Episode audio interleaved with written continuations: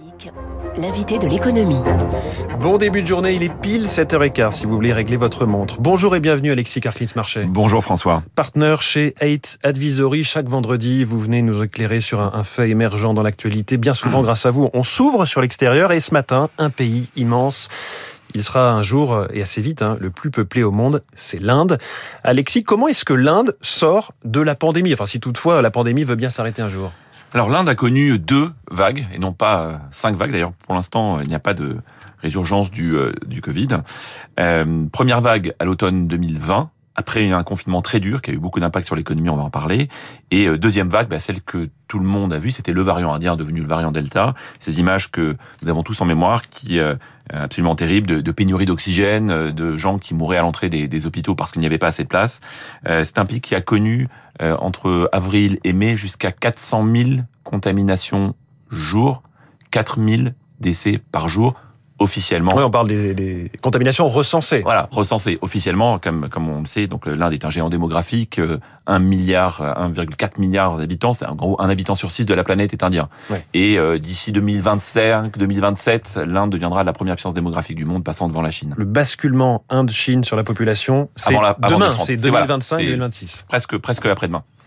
Donc, voilà. euh, donc, elle sort plutôt euh, correctement de la pandémie, on va dire. Oui, voilà. Sur le plan sanitaire, et bien sûr avec toute la prudence qui s'impose. En revanche, les conséquences sur l'économie ont été très dures. Euh, c'est un pays qui a reculé de l'ordre de huit pour cent, mais attention, dans un pays aussi qui a autant de pauvreté, les impacts sont colossaux. Selon une, une étude de l'Institut français des relations internationales, euh, ce sont près de soixante-quinze millions d'Indiens qui sont retombés dans la pauvreté sur la première partie de deux mille vingt au moment du premier confinement. soixante-quinze millions. Hein, le chiffre est, est quand même assez vertigineux. Euh, la réalité, c'est que l'Inde aujourd'hui connaît une forme de reprise, et quatre trimestres consécutifs de croissance, une croissance attendue pour deux mille vingt et un de l'ordre de huit pour cent. On parle d'une reprise en K, c'est-à-dire qu'il y a un certain nombre de secteurs et d'entreprises. Il faut se représenter la lettre voilà, K, K, la avec forme une barre qui K. monte, une barre qui baisse, voilà. D'accord ? Et donc la barre qui monte, eh bien, ce sont les grandes entreprises indiennes et euh, un certain nombre de secteurs euh, orientés à la hausse, orientés euh, de nouveau vers la croissance. Et en revanche, euh, une partie de l'économie qui, euh, qui est toujours en, en grande difficulté, notamment l'artisanat, notamment les P M E. Pourquoi ? Parce que c'est un pays où, comme il n'y a pas beaucoup de systèmes sociaux comme on peut l'imaginer, eh bien, en Inde, euh, beaucoup de, d'Indiens préfèrent épargner dans cette phase de reprise pour reconstituer une petite épargne de précaution qui a été très utile en deux mille vingt pour, pour beaucoup d'entre eux. Alexis Karklins, la reprise en, en cas. Quel regard peut-on porter sur la gestion du dirigeant indien Narendra Modi ? Narendra Modi, qui euh, en est à son deuxième mandat. Hein, il a retrouvé la majorité en, en deux mille dix-neuf après une première victoire en deux mille quatorze, qui est à la tête du, du B J P, le parti, on va dire, nationaliste hindou, avait été élu en deux mille quatorze sur un programme euh, de libéralisation économique, de poursuite de libéralisation économique, mais aussi d'affirmation, une forme de nationalisme et de fierté indienne retrouvée. Et euh, ça a plutôt porté ses fruits, même si certains lui ont reproché une forme d'autoritarisme et parfois de dérive de l'état de droit, notamment vis-à-vis de la minorité musulmane. Alors, quand on parle de minorité musulmane, François, en Inde, on est presque à deux cents millions d'habitants. Hein, donc, c'est une minorité relative, encore une fois, ça dans, fait, dans oui, ce géant... Ça fait que, que quinze pour cent de la population. Voilà, voilà, voilà. Donc, dans ce géant, dans ce géant démographique.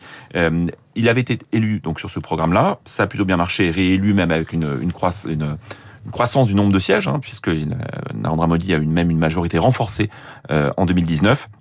Aujourd'hui, l'Inde est confrontée à euh, un moment important de son histoire. C'est-à-dire que euh, Narendra Modi pousse vraiment euh, l'idée d'une fierté, ce nationalisme retrouvé euh, d'un côté, mais de l'autre, toute l'opposition lui reproche de ne pas s'occuper du peuple et de ne s'occuper que de la gloire de l'Inde. Et je crois que c'est assez euh, illustratif de la réalité de, de ce pays. Euh, on l'a dit, cinquième puissance mondiale, à peu près au niveau de la France et du Royaume-Uni aujourd'hui en termes de P I B, mais compte tenu de la croissance démographique et compte tenu de la croissance économique attendue dans le monde post-pandémie, qui va s'affirmer comme la cinquième et probablement un jour quatrième, troisième puissance économique mondiale, donc un vrai pays d'avenir.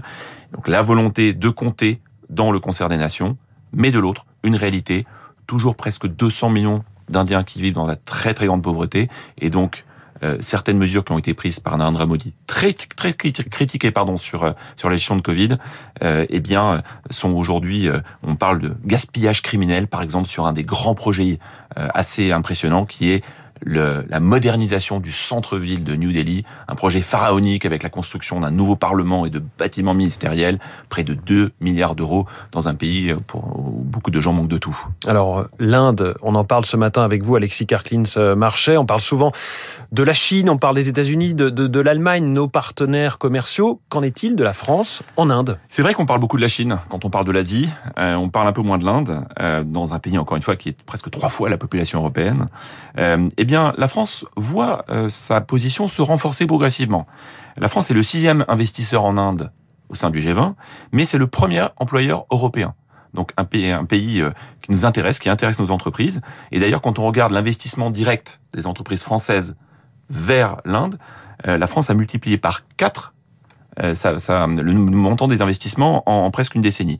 Ça reste un pays difficile, vous savez ce qu'on dit de l'Inde, hein, François. C'est un pays que quand on, on va en Inde, pour un Européen, si on n'a pas la patience, eh bien on l'acquiert, et si on l'a, on la perd.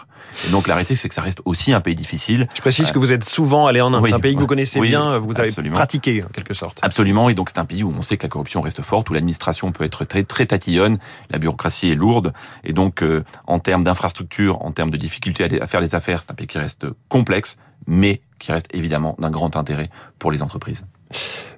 Est-ce que c'est un pays, vous qui le connaissez bien, donc qui se transforme à vue d'œil quand on, on se déplace, quand on est présent sur le pays ? Oui, on le voit, en tout cas à certains endroits. Vous voyez notamment dans euh, certains districts d'affaires, certains quartiers d'affaires, où vous revenez tous les ans, et vous voyez que là où il y avait euh, encore des taudis, parfois des bidonvilles, eh bien des immeubles neufs ont, ont, ont poussé. C'est un pays qui va très vite, qui va très très vite, malgré ses lourdeurs, malgré ses complexités. Euh, pour autant, on le rappellera, c'est un, un des pays les plus inégalitaires du monde. Oui. C'est un pays à la fois fascinant et passionnant, mais aussi euh, difficile, notamment euh, pour pour les étrangers, pour pour les Européens.